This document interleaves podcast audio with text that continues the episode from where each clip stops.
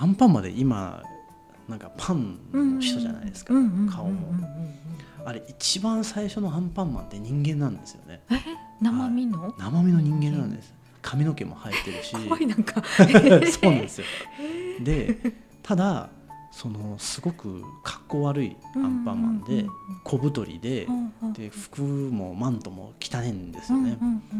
でもこう人でもやってることは今のアンパンマンと同じでアンパンを配り回るんですよねもうひもじい人に。でその度になんかお前かお前なんか汚い格好してんなみたいな言われたりとかしてるんですけれどもでもある時こう国境線を越えてアンパンを配りに行くんですよね。でそれをなんかこう怪しい飛行物体だというふうに認識されてこう降車法に射殺されるんですよ。えー、でもね殺されたかどうかはそういう描写はないです。なんか撃ち落とされてなんかこうなんか行方が分かんないみたいな感じで終わるんですよね。そういう話。本当はというか初期はその設定だった一番最初のそう超初期のアンパンマンはそういうものなんですよね。なんかいろいろ考えてしまいますね。そうですね。でここで柳瀬隆さんが伝えたかったのは。だから傷つくことなしに正義は実行できないというものみたいですね。うん、やっぱり正義を実行するには何かしらその自分が傷つくことをやっぱ覚悟しないとそれはできないっていう。ことをなんか言いたかったみたいですね。なんかその真の勇気って感じがしますね私。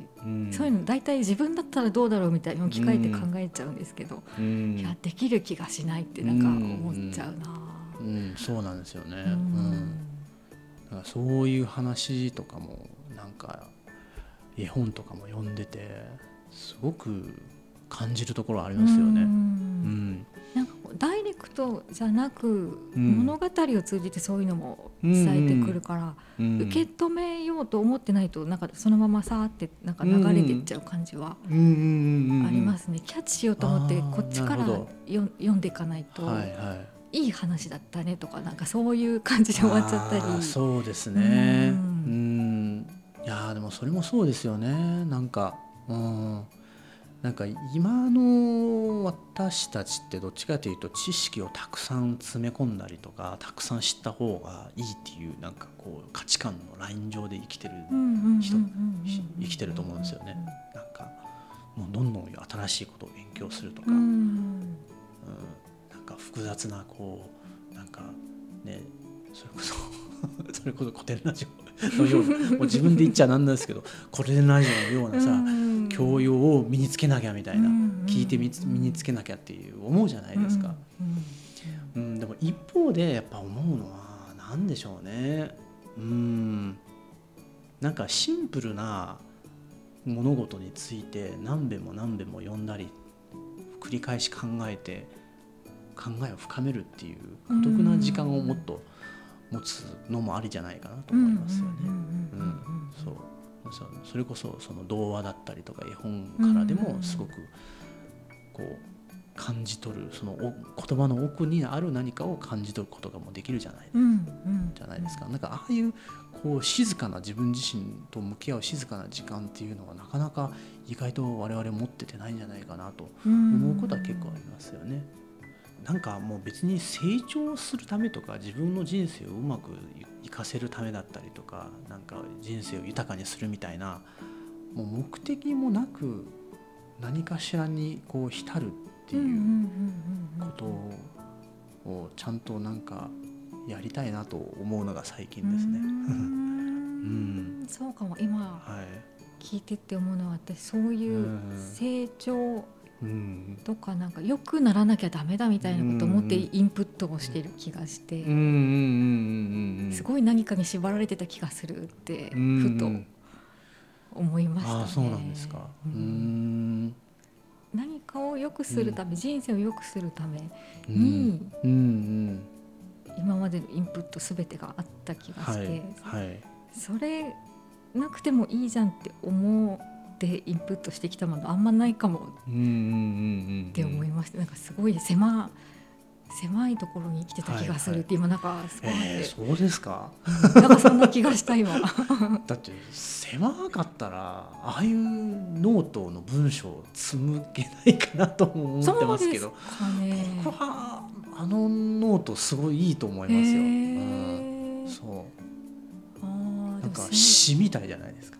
そうね逆にその長い文章書けないんでね、ああなっちゃうんですけど、ね、いやいやいやいやそれが詩なんじゃないですか。だからあああれはそれこそポッドキャスト配信始めた後に書き始めたんで、その狭くちゃダメだみたいなのを思ってーうんやってきた人生の中で出てきたものなので、うんそう思ってもらえるのかもしれないですうね。んそうなんですよね。なんかせうんそうですね。本とかね読めないんですよね。なんかその、うんうんうん。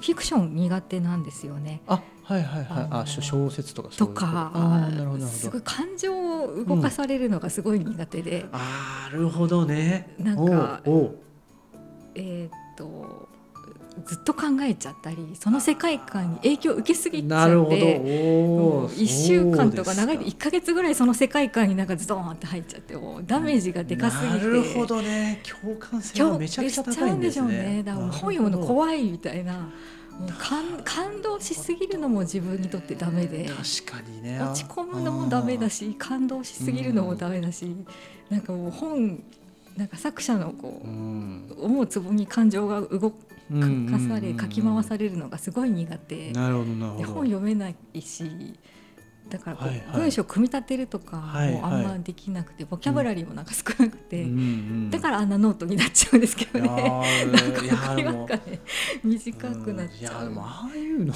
僕こそ僕こそああいうのが好きなんですけどね、僕もその文章をうん書くのが好きなんですけどなんか長い文章を書くのに努力をしないといけないっていう感じなんですよね。うん。だから才能とかを使って自然と文章が書けるわけじゃないんですよね。うんうんうん。なんかちゃんと長い文章を頑張って書くぞみたいな。うん。いやここの文章何の言葉を使おうみたいな。なんかかスラスラと出てこないし。前昔はまだねちょっとこう時間もあって、えうんうんうん。ね、心の余裕もあってなんかこう変な、うんうん。ねうん長い文章を書いてノートとかフェイスブックとかに書いたりしてたんですけど、最近億劫で。なんか、うん、っていうのはありますけどそれにしても共感性が高い高いじゃあなんか結構それで生きづらさとかを感じることってあるんじゃないですか？ありますよあね。ーなるほど。なんか、うん、そうですね。うん。そうですね。そうでもない。なんか、でも本読むのが、はい。それでちょっとこう、はいはいはい。かなりうん。読書量が少ないのは課題に感じてます。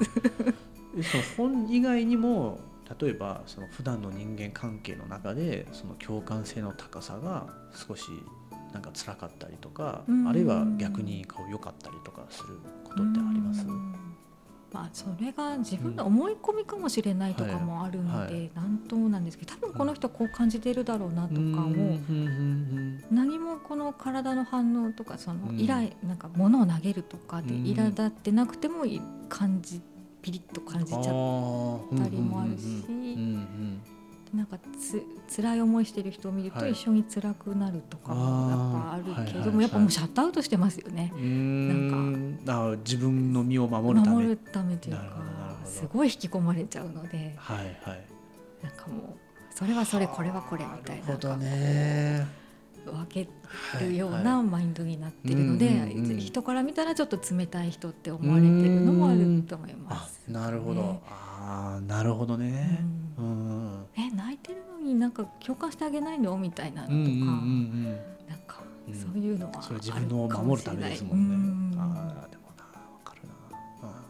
僕もそこまでは共感性はないにせよ、うん、そうですね。共感性の高い方はまあそう知り合いとかにもいますので、うん。確かにそういう話聞きますようね。ん。なんかそのゴミ箱に例えば残飯とかが捨てられてるのを見て泣いちゃう人とかね、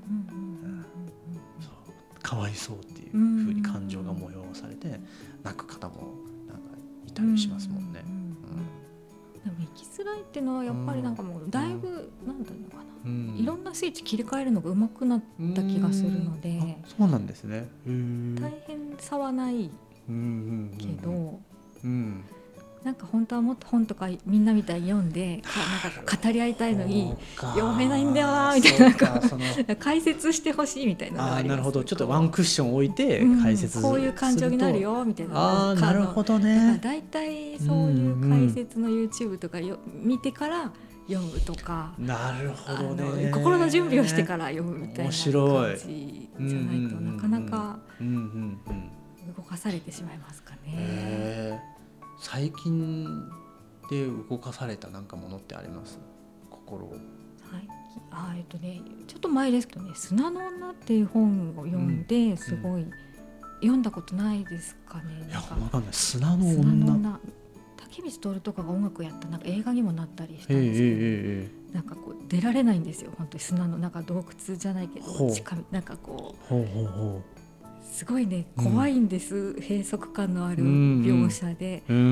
んこれ出ようと思ってもなんか出られない不思議な村に迷い込んだうんうんうんうん男の話みたいな感じで、うんうんでそこに住んでたもともと住んでた女とこう暮らしていく話なんですけど、怖くてしばらく あのなんか寝れないみたいな時期ちょっと読んでみてください。本当映画にもなってて有名な話なので、えーホラーなんですか？ホラーではないんですけど、描写が怖くてね、まあ、それはなんかもう思い言語ができないのでなんか変な話になっちゃうけどあとは、えっと海を照らす光だったかな。はいはいはいは東大森の話だったかな。うん。なんか奥さんが死産しちゃって、ええある時その船が流れ着いて、そこには赤ちゃんと亡くなった男の人が乗ってて、うん。その赤ちゃんを自分の子として育てていくみたいな話で、うんうん。一見いい話なんだけどいろいろ起こるみたいな、こう誰が悪いわけでもないのにすごうくんかわいそうなお話になっちゃったりとかするとかを見るとも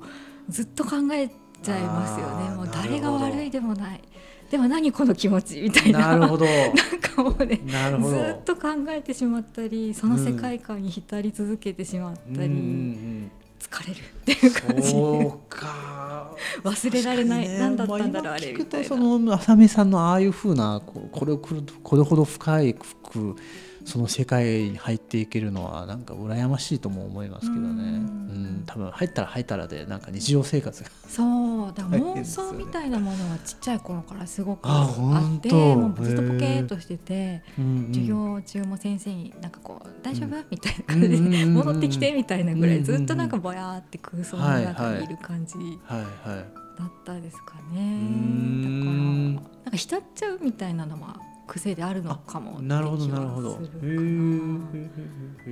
本からキャッチするよりやっぱりこうは人と話すことで受け取る方が私あはそうなんですね。いいんですよね。なんか本から受けるダメージの方がなぜか大きくてあのか感情が動かされるあそうなんだ。なんか不思議ね泣いちゃったりとかねするけどうんなんかリアルのこの受けるダメージの方がなんかね、うん。平気なんですよね。へなんですかねえ。人と話す方がいいかもしれないですね。そっちから得られる知見が広まっていく方が、楽しいしなるほどなるほど。うん、本は一人で読むから一人と本しかないですもんね。自分と本しかいない空間ですからね。あそうかもう完全妄想空間かも そうかもフィクション読めない。なんか実用書みたいなばっかりなんかなっちゃうんですよね。あーなるほど。うん。確かに。あ面白いな。本当サミさんはすごいなんかもう不思議の国のアリ アリスみたいなさああいうこう子供みたいなんだけれども家の本棚を見たら全部実用書っていう。めちゃめちゃ誤解される。それだけ本棚だけ見るとすごい人間性が、うんうんうん性パーソナリティが誤解されるっていうのは面白いですね。読めないだけなんだよっていうね。そう